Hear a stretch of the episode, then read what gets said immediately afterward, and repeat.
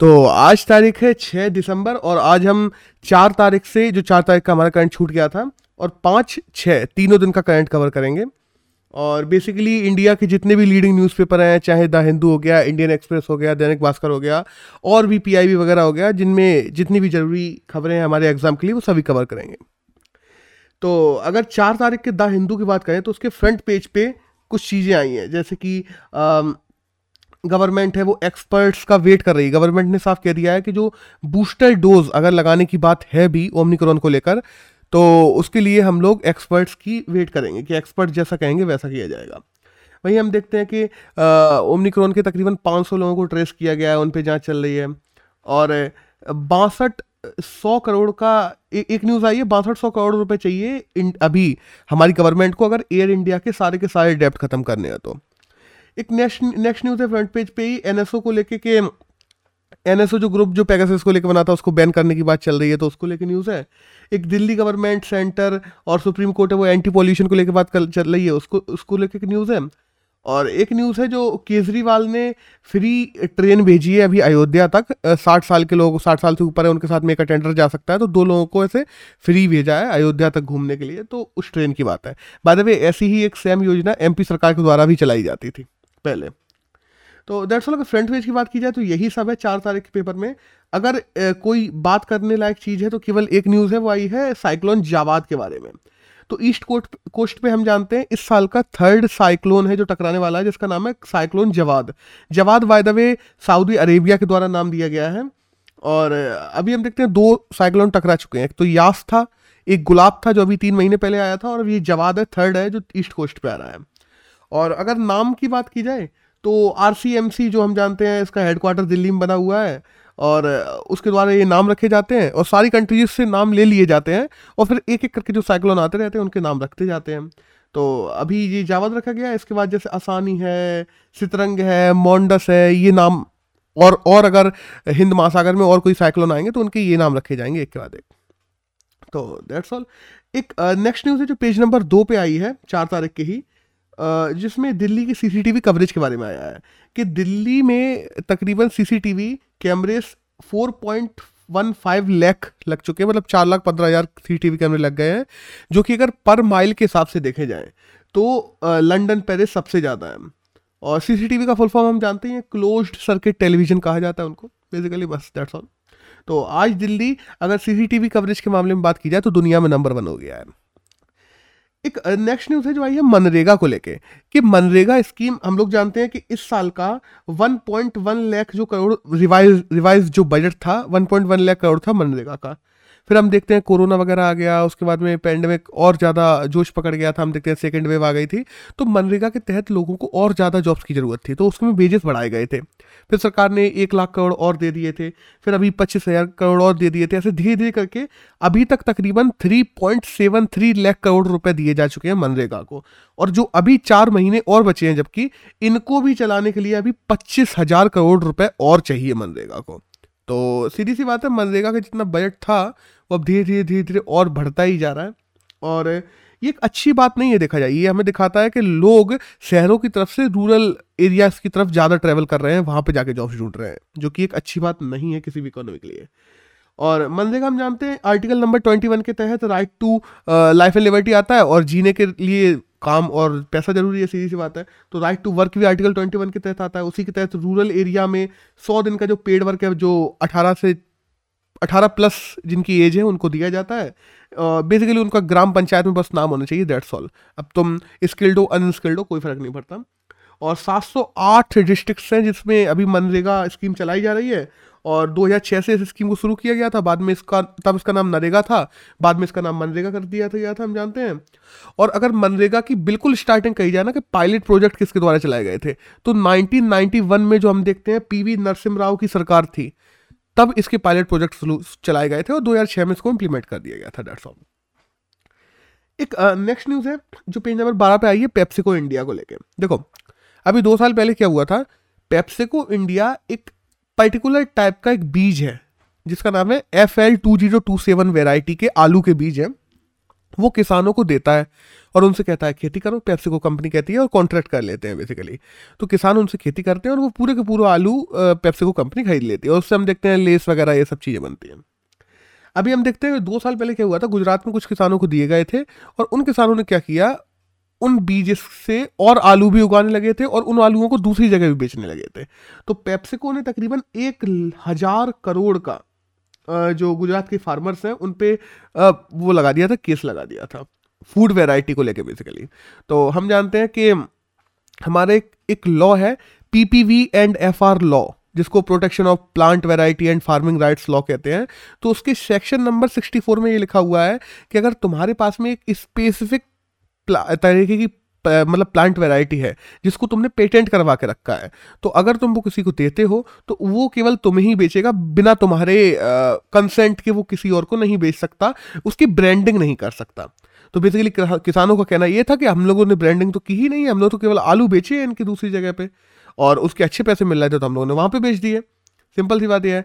तो अभी सरकार ने एक फैसला ले लिया है कि section number 64 PPV and FR act में जो भी ये लिखा हुआ है इस पूरी चीज़ को ही रिवोक कर दिया जाएगा। तो जिससे ये पेप्सिको का केस पूरा का पूरा गिर ही जाएगा, खत्म ही हो जाएगा, जो किसानों के खिलाफ पेप्सिको ने केस कर रखा है। अब देखो इसके प्रोस ये हैं कि किसान सीधे सीधे निकल जाएंगे। वैसे ही किसान बहुत ज़्यादा हम देखते हैं हमेशा दयनीय स्थिति में रहते हैं ज़्यादातर हमारे देश में, और उन पे 1,000 करोड़ का और कर्जा आ जाए ऐसा तो सरकार भी नहीं चाहेगी। तो सरकार पूरी तरीके से किसानों को बचाने का प्रयास करेगी और अच्छी बात भी है।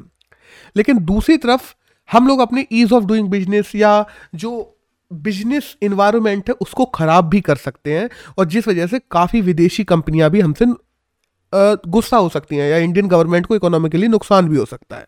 तो अब तो जब ये रिवोक होगा तब आने वाले समय में देखते हैं क्या होता है। एक नेक्स्ट न्यूज़ है जो आई है सिक्किम के एक सोनम लेप्चा करके एक व्यक्ति है, उनको लेके उनकी ऐसे फोटोग्राफी एक तरीके से हॉबी थी बेसिकली। तो वो फोटोग्राफी करते रहते थे और बेंगलोर में एक जो वाइल्ड रिसर्च सेंटर है उनको बेचते रहते थे। तो अभी उन्होंने फोटोग्राफी करते करते उन्हें खुद नहीं पता था एक नई गोल्डन वैरायटी की तितली को खोज लिया है, जो बेसिकली चाइना में पाई जाती थी केवल अभी तक। तो वो सिक्किम में भी पाई गई है और सोनम लेप्चा ने इसको खोजा है बेसिकली, उनके ही नाम पर डिस्कवरी आई है।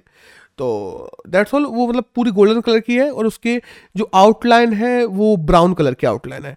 अभी तक इसका नाम नहीं दिया गया है इसलिए मैं नाम तो नहीं बता सकता, अब नाम जब दिया जाएगा तब उस पर बात कर लेंगे। एक नेक्स्ट न्यूज़ है जो पेज नंबर 13 पे आई है, वो आई है UAE को लेके कि UAE ने तकरीबन $14 बिलियन में अभी 80 राफेल प्लेन्स खरीदे हैं, किससे, फ्रांस से।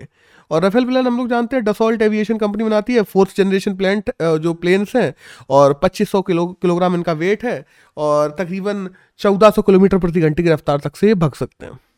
That's all.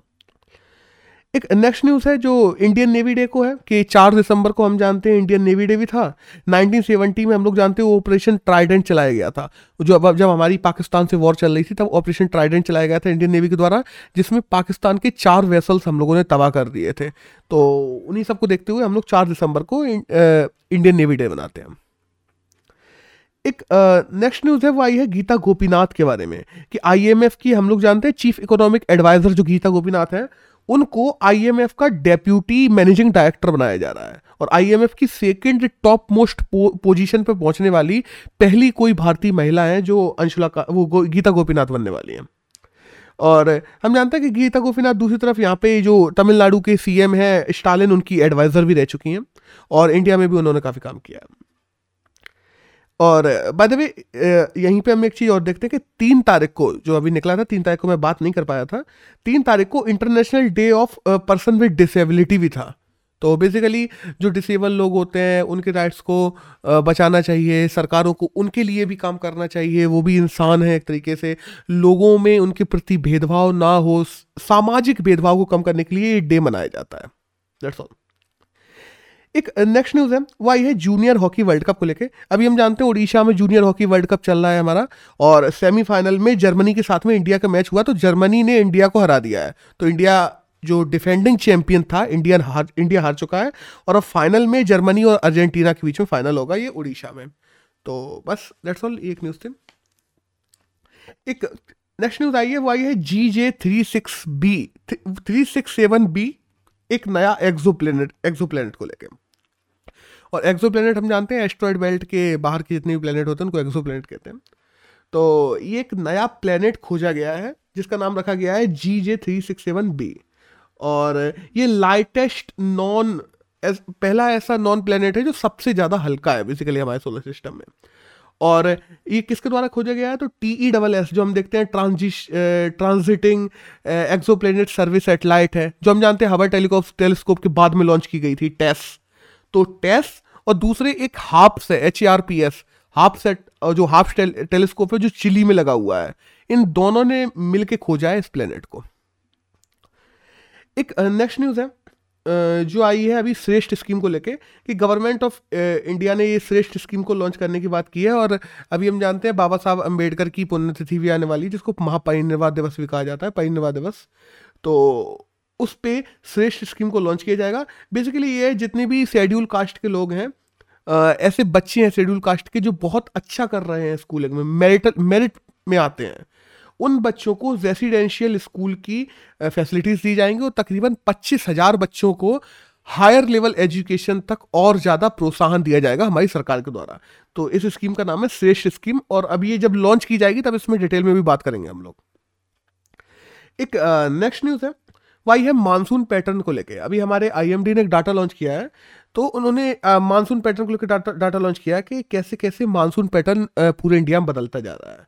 जैसे अरुणाचल हिमाचल में हम लोग देखते हैं कि लगातार घटता चला जा रहा है मानसून, वहीं हम देखते हैं कि सदर्न जो एरिया है इंडिया का उसमें मानसून में लगातार बढ़ोतरी आई है, अनियमित मानसून आ रहा है कई बार। तो इसको लेकर पूरा एक मैप लॉन्च किया गया है अभी इंडियन मेट्रोलॉजिकल डिपार्टमेंट के द्वारा। एक नेक्स्ट न्यूज़ है वो आई है हम देखते हैं पाइका रेबेलियन को लेके कि देखो अभी तक इंडिया में फर्स्ट वॉर ऑफ इंडिपेंडेंस किसको मानते हैं, जो मंगल पांडे का रेबेलियन था उसको।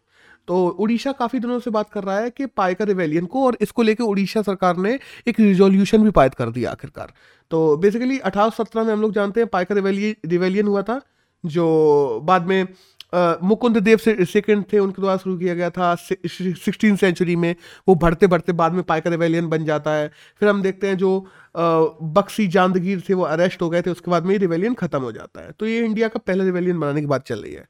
और बाद में बहुत से लोग जानते नहीं हैं उड़ीसा में भी कॉलोनीज जब स्थापित हुई थी अंग्रेजों की, बहुत सारे रेबेलियंस हुए। जैसे हम देखते हैं पराल खेल मुंडी जो 1799 से लेके 1814 के बीच में चला था। फिर घुमूसर रिवेलियन जो कि 1835 से लेकर 36 में चला। एंग्लू रिवेलियन हुआ था उड़ीसा में अंग्रेजों के खिलाफ जो 1846 से 47 में चला। खोंडसी इन खाली हांडी रिवेलियन हुआ था जो 1855 में हुआ था, और जो सहारा रिवेलियन हुआ था, और उसके बाद में पलाखा मुंडी सेकेंड रिवेलियन भी हुआ था जो 1857 में जब पूरे इंडिया में रिवेलियन हुआ था तब पलाखा मुंडी 10 सेकेंड भी हुआ था उड़ीसा में। तो बहुत से लोगों का कहना ये होता ना उड़ीसा के लेके कि उड़ीसा ने स्वतंत्रता संग्राम में बहुत ज़्यादा रोल नहीं निभाया है, लेकिन ऐसा नहीं है। उड़ीसा में भी काफ़ी रिवेलियंस हुए हैं, बस लोगों को पता नहीं है उनके बारे में। एक नेक्स्ट न्यूज़ है जो आई है PM मित्रा को लेके। मित्रा का फुल फॉर्म है mega integrated textile region and apparel. तो PM मित्रा के तहत अभी 7 मेगा टेक्सटाइल पार्क हैं जिनको अप्रूवल दे दिया गया है हमारी केंद्र सरकार के द्वारा। तो ये बेसिकली ग्रीन फील्ड प्रोजेक्ट है। देखो एक होते हैं brown field project, brown field मतलब कि जो प्रोजेक्ट पहले से आधे डले हुए हैं उनको वहाँ से शुरू करना, और ग्रीन फील्ड होते हैं जो बिल्कुल ज़मीन से उनको दोबारा से पूरा नया बनाना। तो ये ग्रीन फील्ड प्रोजेक्ट है, इनके तहत 7 मेगा जो टेक्सटाइल पार्क है वो बनेंगे इंडिया में। 750 करोड़ से ये बनेंगे। और टेक्सटाइल इंडस्ट्री इंडिया में बात की जाए तो हमारे GDP का 7% भाग वही है, और टोटल इंडस्ट्रियल एरिया का 12% भाग वही है।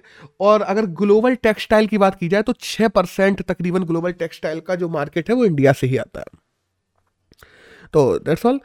अब एक अगर 5 तारीख की हम लोग द हिंदू की बात करें तो उसके फ्रंट पेज की अगर जैसे हम लोग बात कर लेते हैं तो इसमें ओमिक्रॉन को लेकर खबर आई है कि 4 केसेस हैं जो अलग अलग जगह पे पाए लिए गए हैं। और बेसिकली ये संडे में लिखा हुआ है 4 केसेस। अभी तक की अगर मैं बात कर दूं तो तकरीबन 21-22 केसेस हैं जो ओमिक्रॉन के इंडिया में निकल आए हैं। और अगर हम लोग एक नेक्स्ट न्यूज़ फ्रंट पेज भी आई है जो फार्मर्स को लेके एक 5 मेंबर का नया पैनल बना दिया गया है। एक UPA को लेकर न्यूज़ आई है, जियो मैपिंग को लेकर एक न्यूज़ आई है, जावाद साइक्लोन जिसकी अभी हम लोगों ने बात की उसको भी लेकर एक न्यूज़ आई है। तो बेसिकली ज़्यादातर ऐसा कोई फ्रंट पेज पे है नहीं, बस एक छोटी सी न्यूज़ है फ्रंट पेज पे जो हमें जानना जरूरी है कि जो न्यूजीलैंड के बॉलर हैं जिनका नाम है अजाज पटेल, उन्होंने अभी 10 विकेट ले लिए टेस्ट मैच में। तो ऐसा एक मैच में 10 के 10 विकेट लेकर पूरी टीम ऑल आउट कर देने वाले खिलाड़ियों में ये तीसरे ऐसे खिलाड़ी हैं जो बन गए हैं। पहले जिम लेकर थे जिन्होंने 1956 में किया था, सेकंड अनिल कुंबले थे जिन्होंने 1999 में किया था, और थर्ड ये अजाज पटेल बन गए हैं जिन्होंने अभी किया है। तो दैट्स ऑल। एक नेक्स्ट न्यूज़ है, वो आई है रोसाई के बारे में, जो हम देखते हैं आंध्र प्रदेश के सीएम, फॉर्मर सीएम भी थे, फाइनेंस मिनिस्टर भी रह चुके थे, गवर्नर भी रहे हैं अभी कुछ दिनों पहले, तो उनकी हाल ही में निधन हो गया है। तो दैट्स ऑल। और निधन की बात चले तो एक और है विनोद दुहा, जर्नलिस्ट थे बाय द वे, हम देखते हैं एनडीटीवी में भी इन्होंने काम किया था। मल्लिका दुहा जो इस समय जर्नलिस्ट है वो इन्हीं की बेटी है बाय द वे। तो विनोद दुहा भी हैं जिनका अभी हाल ही में निधन हो गया है। एक नेक्स्ट न्यूज़ है, वो आई है असम के हाईएस्ट सिविलियन ऑनर को लेके, असम वैभव अवार्ड। तो असम का जो हाईएस्ट सिविलियन ऑनर है वो दिया जा रहा है, असम वैभव अवार्ड दिया जा रहा है अभी हाल ही में। तो असम वैभव अवार्ड दिए जाएंगे, असम सौरभ अवार्ड 5 लोगों को दिए जाएंगे और असम गौरव अवार्ड 13 लोगों को लिए जाएंगे। अब ये अवार्ड किन किन को कैसे कैसे मिलेंगे, इनको लेके पूरा डाटा लॉन्च होगा। तो जैसे जैसे अभी कुछ चीज़ें तो लोगों को पता है कि जैसे असम सौरभ वगैरह हैं तो हम देखते हैं लवलीना वगैरह को दिया जाएगा, ये सब चीज़ें, लेकिन अभी ज़्यादातर र्यूमर्स हैं। तो जब इनके अवार्ड के बारे में और डिटेल निकलेगी तो हम पढ़ लेंगे कैसा क्या। एक नेक्स्ट न्यूज़ है जो आई है आरिफ खां को लेके। आरिफ खां हम लोग जानते हैं जम्मू कश्मीर से आते हैं, स्कीइंग करते हैं भारत की तरफ से, और भारत को उन्होंने इंटरनेशनल प्लेटफॉर्म पे काफ़ी जगह रिप्रेजेंट किया है। तो अभी विंटर ओलंपिक्स जो होने वाले हैं उसमें भी वो भारत को रिप्रेजेंट करेंगे।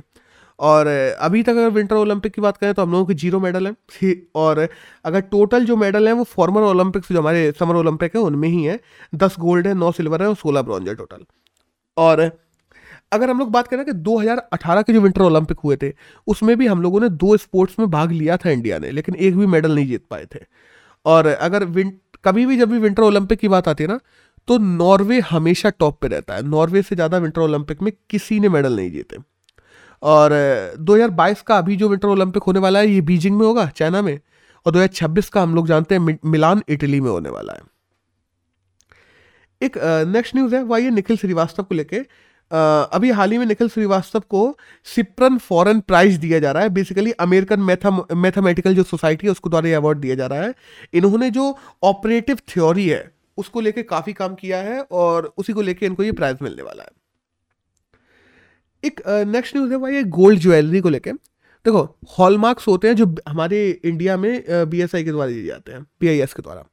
तो BIS 4 अलग अलग मार्क्स देती है जो हॉलमार्क्स के रूप में देखे जाते हैं, जिनसे कंज्यूमर प्रोटेक्शन के लिए में भी अगर जिस पे हॉलमार्क लगा हुआ है किसी भी सोने या चांदी की चीज़ पे तो तुम खुद से देख के आइडेंटिफाई कर सकते हो कि ये कितने कैरेट का, कितने ग्राम का है, कैसा है।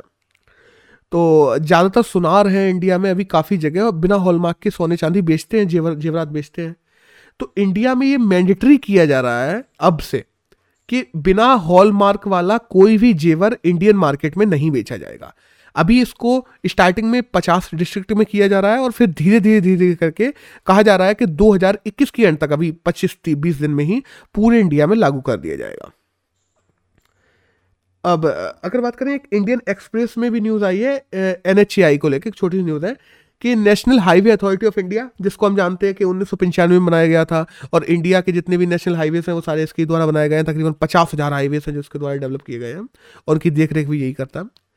तो NHAI के जो अभी चेयरपर्सन है वो अलका उपाध्याय को बनाया जा रहा है। तो NHAI की नई चेयरपर्सन चुनी गई है अलका उपाध्याय। That's all.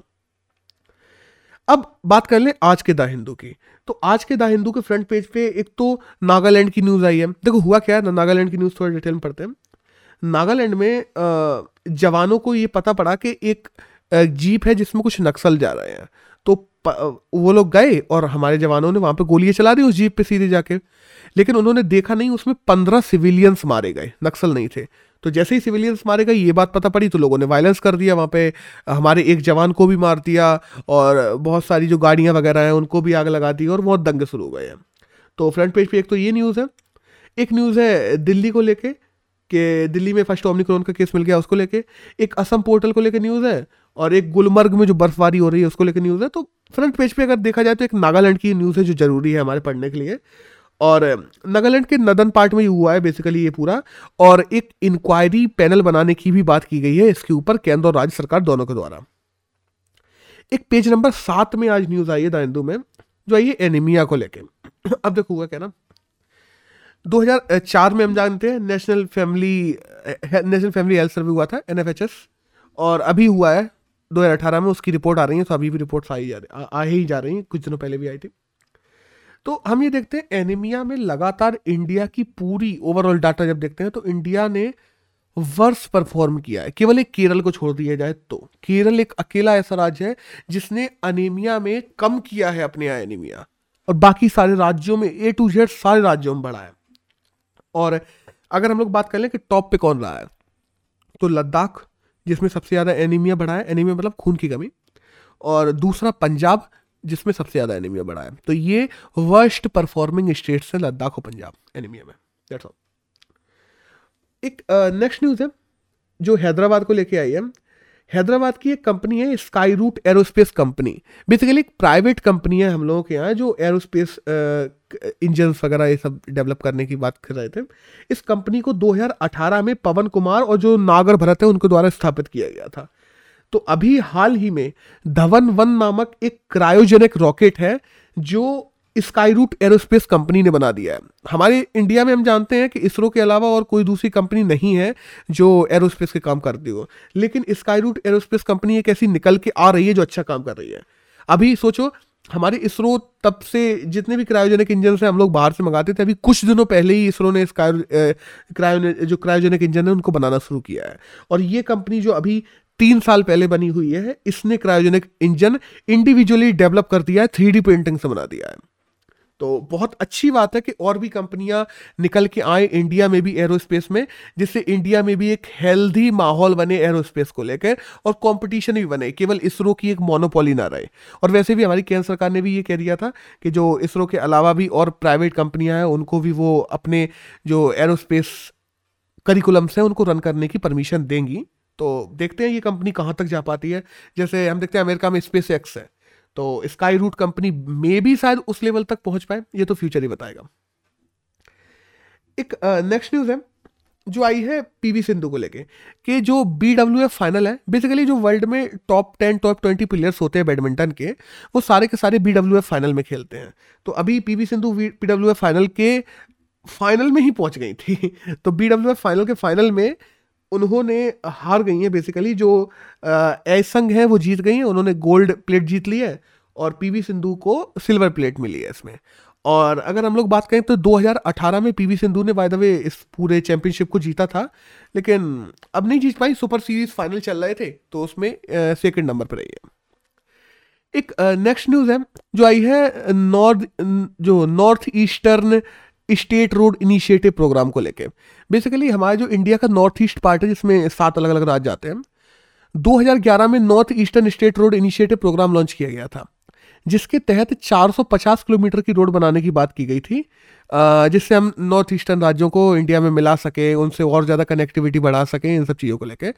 तो अभी तक अगर बात की जाए तो 433 किलोमीटर की रोड बनाई जा चुकी है, और नॉर्थ ईस्टर्न एक्सपोजर नेटवर्क बढ़ाने के लिए ही बेसिकली ये प्रोग्राम है। और अभी केंद्र सरकार के द्वारा ये भी कहा गया है कि इसी प्रोग्राम में तकरीबन 10,500 किलोमीटर की रोडें और बनाई जाएंगी 2024 तक। अब देखते हैं बन पाती है कि नहीं, ये तो देखने वाली बात होगी, क्योंकि ये बहुत बड़ा कहा जाता है ना कि एक बहुत बड़ा शॉट है। अब पूरा हो पाता कि नहीं, ये तो देखने वाली बात होगी। एक नेक्स्ट न्यूज़ है जो आई है कंप्रेहेंसिव इकोनॉमिक पार्टनरशिप एग्रीमेंट को लेके, CEPA को लेके, जो इंडिया और UAE ने लॉन्च किया है। और बेसिकली ट्रेड को बढ़ाने के लिए, फ्री ट्रेड पैक्ट को करने के लिए, हम जानते हैं कि UAE हमारा 3rd लार्जेस्ट इन्वेस्टर है और 3rd लार्जेस्ट इकोनॉमिक पार्टनर भी है। 5 साल में हम लोग अपने ओवरऑल ट्रेड को $100 बिलियन तक लेके जाने वाले हैं, और तकरीबन 40% जो UAE की पॉपुलेशन है वो इंडियन ही है। तो इसी को लेके हम लोग आपस में CEPA एग्रीमेंट कर रहे हैं। और एग्रीमेंट बहुत प्रकार के होते हैं, BIT होता है, ITFA होता है, CEC होता है, PT होता है, FT होता है। तो ये भी उन्हीं एग्रीमेंट्स में से एक है। एक नेक्स्ट न्यूज़ है वो ये नेशनल ब्लॉकचेन पॉलिसी को लेके। हमारी जो मिनिस्ट्री ऑफ इंफॉर्मेशन टेक्नोलॉजी है उसको द्वारा एक नेशनल ब्लॉकचेन पॉलिसी को लॉन्च किया जाने वाला है। अभी किया नहीं गया है, उन्होंने बता दिया कि हम ऐसा लॉन्च करने वाले हैं। कि ई गवर्नेंस को कैसे हम लोग ब्लॉकचेन में भी इंपोज करेंगे और कैसे ब्लॉकचेन को इंडिया में चलने दिया जाएगा कि नहीं चलने दिया जाएगा, एक डिस्ट्रीब्यूटेड नेटवर्क बना के उसमें गवर्नेंस को इंपोज करने के लिए एक नेशनल ब्लॉकचेन पॉलिसी आएगी जल्दी ही। तो दैट्स ऑल, बस एक डाटा निकल के आया है। अभी ड्राफ्ट वगैरह कुछ निकल के आ रहे हैं लेकिन पूरी तरीके से नहीं आई है, तो जब आएगी तो इससे बात करेंगे। एक नेक्स्ट न्यूज़ है जो आई है एग्रो क्लाइमेटिक जोन को लेकर। देखो भारत हम जानते हैं 15 एग्रो क्लाइमेटिक जोन्स में डिफर है। एग्रो क्लाइमेटिक जोन्स क्या होते हैं कि इस जगह का क्लाइमेटिक जोन ऐसा है तो यहाँ पे ये एग्रीकल्चरल फसलें उगाई जा सकती हैं। तो भारत को हम लोग 15 अलग अलग एग्रो क्लाइमेटिक जोन्स में देखते हैं, लेकिन हम ये भी जानते हैं कि जैसे जैसे मौसम बदल रहा है, जैसे जैसे क्लाइमेट चेंज आ रहा है, एग्रो क्लाइमेटिक जोन्स में डिफरेंट होता है। तो हम लोग एग्रो इकोनॉमिकल जोन्स भी बनाने की बात कर रहे हैं एग्रो क्लाइमेटिक जोन्स के अंतर्गत।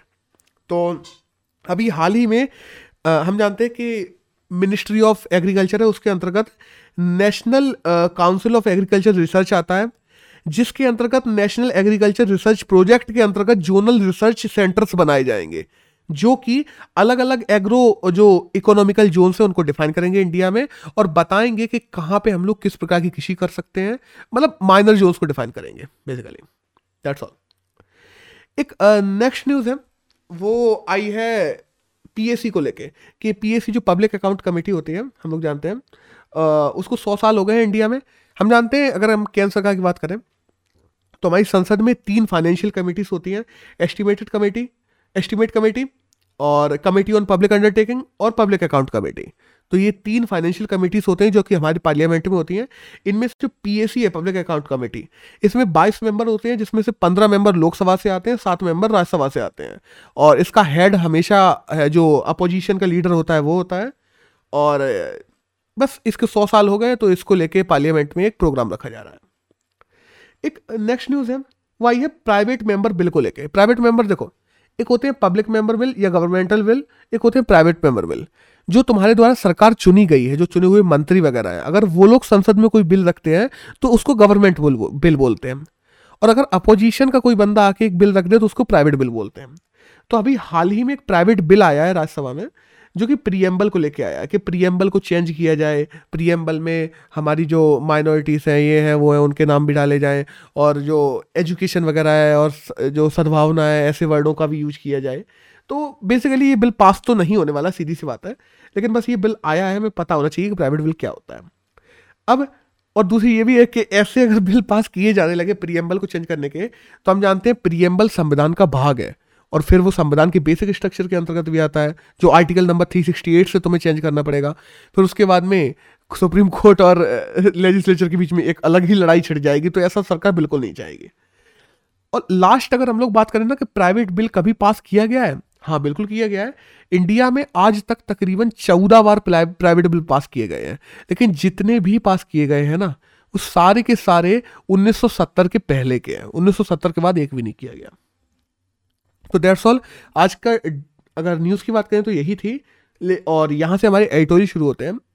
तो एक एडिटोरियल आया है ओमिक्रॉन को लेके। देखो ओमिक्रॉन को लेके बस कुछ डाटा सा है बेसिकली, हमें इस पर नज़र होनी चाहिए। ओमिक्रॉन हम जानते हैं साउथ अफ्रीका ने खोज के दिया था। इसका मतलब ये नहीं है कि वो साउथ अफ्रीका में पैदा हुआ था, साउथ अफ्रीका ने बताया था कि ऐसा भी एक वायरस है। हम देखते हैं बेलारूस हुआ, उसके बाद में बुलेविया हुआ, उसके बाद में हांगकांग हुआ, वहाँ पे वो वायरस पहले से था, उन्होंने केवल बताया।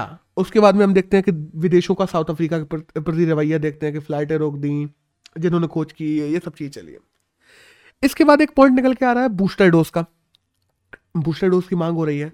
ज़्यादातर जो डेवलपिंग कंट्रीज़ है, ज़्यादातर वो कंट्रीज़ है जिनमें ज़्यादातर लोगों ने वैक्सीन लगवा ली हैं, वहाँ पे वो बूस्टर डोज की बात आने लगी है। एक बात आ रही है ओमिक्रॉन को लेके कि इसमें केसेस तो ज़्यादा आ रहे हैं, नो डाउट बढ़ भी तेज़ी से रहे हैं, लेकिन माइल्ड सिम्टम देखे जा रहे हैं लोगों में। लोग हॉस्पिटलाइज बहुत ना के बराबर हो रहे हैं और जो मोर्टेलिटी रेट है वो तो बहुत ही ना के बराबर है।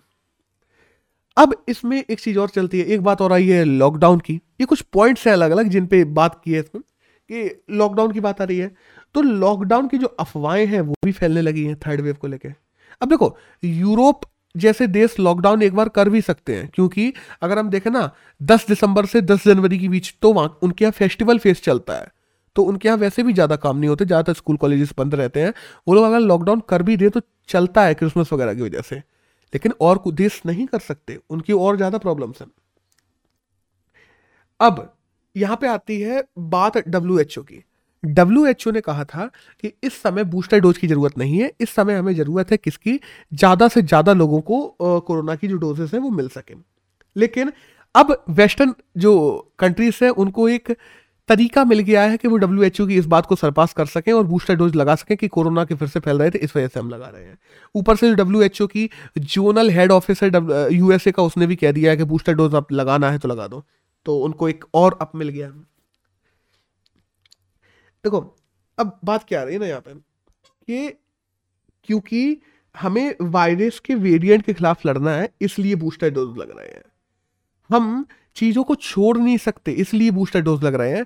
बट वहीं वो कंट्रियां जहाँ पे भी अभी लोगों को 10%, 5%, 4% लोगों को कोरोना डोजेस लगे हैं, क्या इस समय बूस्टर डोज लगाना सही रहेगा? और सबसे बड़ी बात, हमने आज भी करंट में ये बात की कि साइंटिफिक डाटा अभी तक कोई निकल के नहीं आया। हमारी सरकार ने भी ये कहा है कि किसी भी प्रकार की साइंटिफिक रिकमेंडेशन नहीं आई है कि बूस्टर डोज लोगों को लगाया जाए। और बूस्टर डोज अभी तो तुम पे साइंटिफिक गारंटी भी नहीं है ना कि एफिशिएंसी बढ़ा ही देगा या जरूरी ही है। तो हमारी गवर्नमेंट ने फैसला लिया कि जब तक साइंटिफिक डेटा निकल के नहीं आता है तब तक हम बूस्टर डोज नहीं लगाएंगे। लेकिन ज़्यादातर देशों ने बूस्टर डोज लगाना शुरू भी कर दिया है। तो अब ये कहाँ तक उन देशों के साथ में सही है जिन देशों को अभी तक वैक्सीन मिल भी नहीं पाई है, और ये कहाँ तक गलत है कि इंडिया इसमें अभी भी बैठा हुआ है जबकि और देशों ने दूसरी जगह शुरू कर दी है। ये चीज़ें तो देखने वाली बात होगी। एक नेक्स्ट एडिटोरियल आया है, वो आया है आंगनवाड़ियों को लेकर। ये काफ़ी अच्छा एडिटोरियल है। जो देखो आंगनवाड़ी हम जानते हैं इंटीग्रेटेड चाइल्ड डेवलपमेंट स्कीम थी जो 1970 में शुरू की गई थी। बेसिकली इस स्कीम का मतलब क्या था कि गर्भवती महिलाएं होती हैं उनको प्राथमिक केयर देना, जो बच्चे होते हैं उनको प्राथमिक देखभाल वगैरह देना, शिक्षा के लिए, इन सब के लिए। तो integrated child development scheme ICDS जो स्कीम है उसको शुरू किया गया था इंडिया में। अब सुनना, ICDS स्कीम को इंडिया में लॉन्च तो कर दिया, लेकिन उसको चलाने के लिए जो मेन नोडल एजेंसीज बनाई गई थी जो लोगों तक उस स्कीम को पहुंचा रही हैं इन स्कीमों को, वो है आंगनवाड़ियां हमारी जो हैं। लेकिन अब ये आंगनवाड़ी जैसे जैसे कोरोना वगैरह आया है, कोरोना में काफ़ी आंगनवाड़ी बंद हो गई, काफ़ी आंगनवाड़ियाँ ऐसी हैं जिन्होंने काम करना बंद कर दिया, काफ़ी आंगनवाड़ियाँ हैं जो पार्शियल लॉक हो गई, अपने पूरी पोटेंशियल पर काम नहीं कर पा रही। इससे प्रॉब्लम क्या हुई, अर्ली चाइल्डहुड केयर जो बच्चों को मिलती थी वो मिलना बंद हो गई है। जो हेल्थ पैरामीटर्स थे उनमें हम लगातार देखते हैं कि इंडिया नीचे जाता जा रहा है जब से आंगनवाड़ियाँ बंद हुई हैं। अभी नेशनल रूरल हेल्थ जो पॉलिसी है उसके तहत भी अभी डाटा निकल के आया है, उसमें भी हम यही देखते हैं। रूरल कनेक्टिविटी, आंगनवाड़ियाँ केवल इतना ही नहीं करती थी, आंगनवाड़ियाँ लोगों को आपस में जोड़ती भी थी। रूरल कनेक्टिविटी, जब सरकार कोई नई स्कीम चलाती है तो आंगनवाड़ी ऐसा काम करती थी कि लोगों तक वो स्कीमें पहुँचाती थी, वो अवेयरनेस भी कम होती जा रही है। 30, अब देखो एक डाटा और निकल के आया है, 30% महिलाएं ज़्यादा समय आजकल बिताने लगी हैं नॉन इकोनॉमिकल एक्टिविटीज़ में। सीधी सी बात है, बच्चा घर पे रहेगा तो उन्हें बच्चा संभालने में या उन सब चीज़ों में ज़्यादा समय लग जाता है। जो नॉन इकोनॉमिकल एक्टिविटीज़ है महिलाएं वो ज़्यादा कर रही हैं, अब उनमें 30% ज़्यादा समय गुजार रही हैं। पहले बच्चा वगैरह आंगनवाड़ी में चला जाता था तो वही समय काफ़ी महिलाएं इकोनॉमिकल एक्टिविटीज़ में लगाती थी जो देश की इकोनॉमी को फ़ायदा करता है। जब ये तुम एक बड़े चंक में देखते हो तो ओवरऑल पूरे देश की महिलाएं आज अपना 30% ज़्यादा समय लगा रही हैं नॉन इकोनॉमिकल एक्टिविटीज़ में। अनपेड वर्क में बेसिकली कह दिया जाए तो अनपेड वर्क में क्या है, वही बच्चे जो पढ़ने जा रहे थे आज उन्हें घर पे बिठा के पढ़ाने पड़ रहे हैं, बच्चों का ध्यान रखना पड़ रहा है, ये सब चीज़ें। आंगनवाड़ी लोगों पर कहा जाता है कि एक हेल्थ बिहेवियर आंगनवाड़ी के लोगों के पास में। अब यहाँ पे आ जाते हैं हम लोग आंगनवाड़ी पे कि आंगनवाड़ी में क्या क्या प्रॉब्लम चल रही है। आंगनवाड़ी में जो लोग काम कर रहे हैं ना ब्रो, उनमें हेल्थ बिहेवियर को लेके नॉलेज ही नहीं है, उनकी ट्रेनिंग अच्छे से नहीं हुई है। अभी हम लोग बात करें ना एडमिनिस्ट्रेटिव वर्क की, आंगनवाड़ी में जो लोग काम करते हैं उनका काम है गर्भवती महिलाओं को देखना, बच्चों की प्रारंभिक जो देखभाल है वो सब करना। और वो कर क्या रहे हैं, ये लो जनगणना करो, ये लो टीके लगाओ, ये लो ये करो, ये लो वो करो। आंगनवाड़ियों के और ये लो ये तुम्हें फॉर्म भरना है या ये डिस्ट्रीब्यूट करना है लोगों के बीच में, उन पे एडमिनिस्ट्रेटिव वर्क ज़्यादा थोप दिया गया है, जिस वजह से हर एक आंगनवाड़ी व्यक्ति तकरीबन जो आंगनवाड़ियाँ खुलती भी हैं, जो हम लोग कहते हैं पार्शियली खुली हुई कुछ आंगनवाड़ियाँ, वो केवल अपने एडमिनिस्ट्रेटिव वर्क को पूरा करके चली जा रही हैं, वो भी बच्चों या गर्भवती महिलाओं पर ध्यान नहीं दे पा रही हैं। और लैक ऑफ इंफ्रास्ट्रक्चर तो हम लोग जानते ही हैं कितना ज़्यादा है। समन्वयन ओवरऑल कम हो गया है अगर आंगनवाड़ियों में हम लोग समय के हिसाब से देखते हैं तो। और फिर आंगनवाड़ियों के अगर इंसेंटिव के हिसाब से भी देखा जाए तो हम जानते हैं जो आशा कार्यकर्ता वगैरह होती है, उषा कार्यकर्ता, ये सब चलती है हमारे यहाँ, उनके इंसेंटिव, उनके मिलने वाली सैलरी, उनको मिलने वाले फ़ायदे बहुत कम है अगर हम दूसरे सरकारी महकमों से कंपेयर करते हैं तो उनको वो काम करने के लिए, उस जोश से वो काम करने के लिए बेसिकली सहानुभूति या जो कह लो इकोनॉमिकल फायदा सरकार उपलब्ध नहीं करवा पा रही है। और उसके इसके साथ साथ में बहुत सारी प्रॉब्लम है। जैसे अभी हम लोग डाटा की बात कर लें, आंगनवाड़ी के डाटा के अनुसार अभी माल न्यूट्रिशन में बात की जाए तो इंडिया में केवल 3 लाख बच्चे ही हैं जो माल न्यूट्रिशन है। अब क्या ये सुनने में भी लग रहा है कि 3 लाख ही बच्चे होंगे जो माल न्यूट्रिशन होंगे पूरे इंडिया में आंगनवाड़ी के डाटा के हिसाब से, जबकि हम लोगों ने अभी नेशनल फैमिली हेल्थ सर्वे देखा है, NFHS जो आया है, उसके हिसाब से इंडिया में 40% बच्चे हैं जो माल न्यूट्रिशन है। और ये NFHS जो है ना, जिसका जो डाटा निकल के आया है, ये आंगनवाड़ियों से जाकर डाटा नहीं लेता, ये ग्राउंड रिपोर्ट से जाकर डाटा लेता है। तो इससे हमें समझ में आता है कि आंगनवाड़ियों के पास में डाटा भी करप्ट होता चला जा रहा है। आज जो बच्चे और देखो, मिनिस्ट्री ऑफ, अभी तक किसके अंतर्गत, ministry of women and child development के अंतर्गत आंगनवाड़ियाँ आती थी हमारी, जो ICDS स्कीम्स वगैरह उसी के अंतर्गत चलती थी। अब इस स्कीम को ट्रांसफर करके मिनिस्ट्री ऑफ एजुकेशन के अंतर्गत लाया जाने वाला है। क्या ये सही रहेगा? क्योंकि एक बच्चे की बढ़ते समय केवल पढ़ाई ही मैटर नहीं करती, उसके ओवरऑल वेलबींग का ध्यान रखना भी मैटर करता है। और इसीलिए इसको women and child development ministry के अंतर्गत आंगनवाड़ियों को रखा गया था, जिस वजह से वो बच्चों के न्यूट्रिशन, बच्चों के बिहेवियर, सोसाइटल बिहेवियर, ये वो हर चीज़ पे ध्यान दे सके। क्या इसको मिनिस्ट्री ऑफ एजुकेशन के अंतर्गत लाना जरूरी होगा? ओवरऑल अगर इस कंपाइल करूँ ना इस एडिटोरियल को, तो इसमें जो ऑथर है उसने यही लिखा है कि हमें आंगनवाड़ी जो हमारे पास में एग्जिस्टिंग है उनको मजबूत बनाने की ज़रूरत है, हमें उनमें सुधार लाने की ज़रूरत है, उनमें न्यूट्रिशनस वैल्यूज़ लाने की ज़रूरत है, हमें उन लोगों को ट्रेनिंग स्किल देने की ज़रूरत है, इंफ्रा देने की ज़रूरत है, ना कि इनको पूरी तरीके से बंद करने की या बदल देने की। तो दैट्स ऑल। अगर हम बात करें कि 4 से 6 दिसंबर के बीच में, तो यही करंट था जो हमारे एग्ज़ाम में जाने के लिए ज़रूरी था। That's all.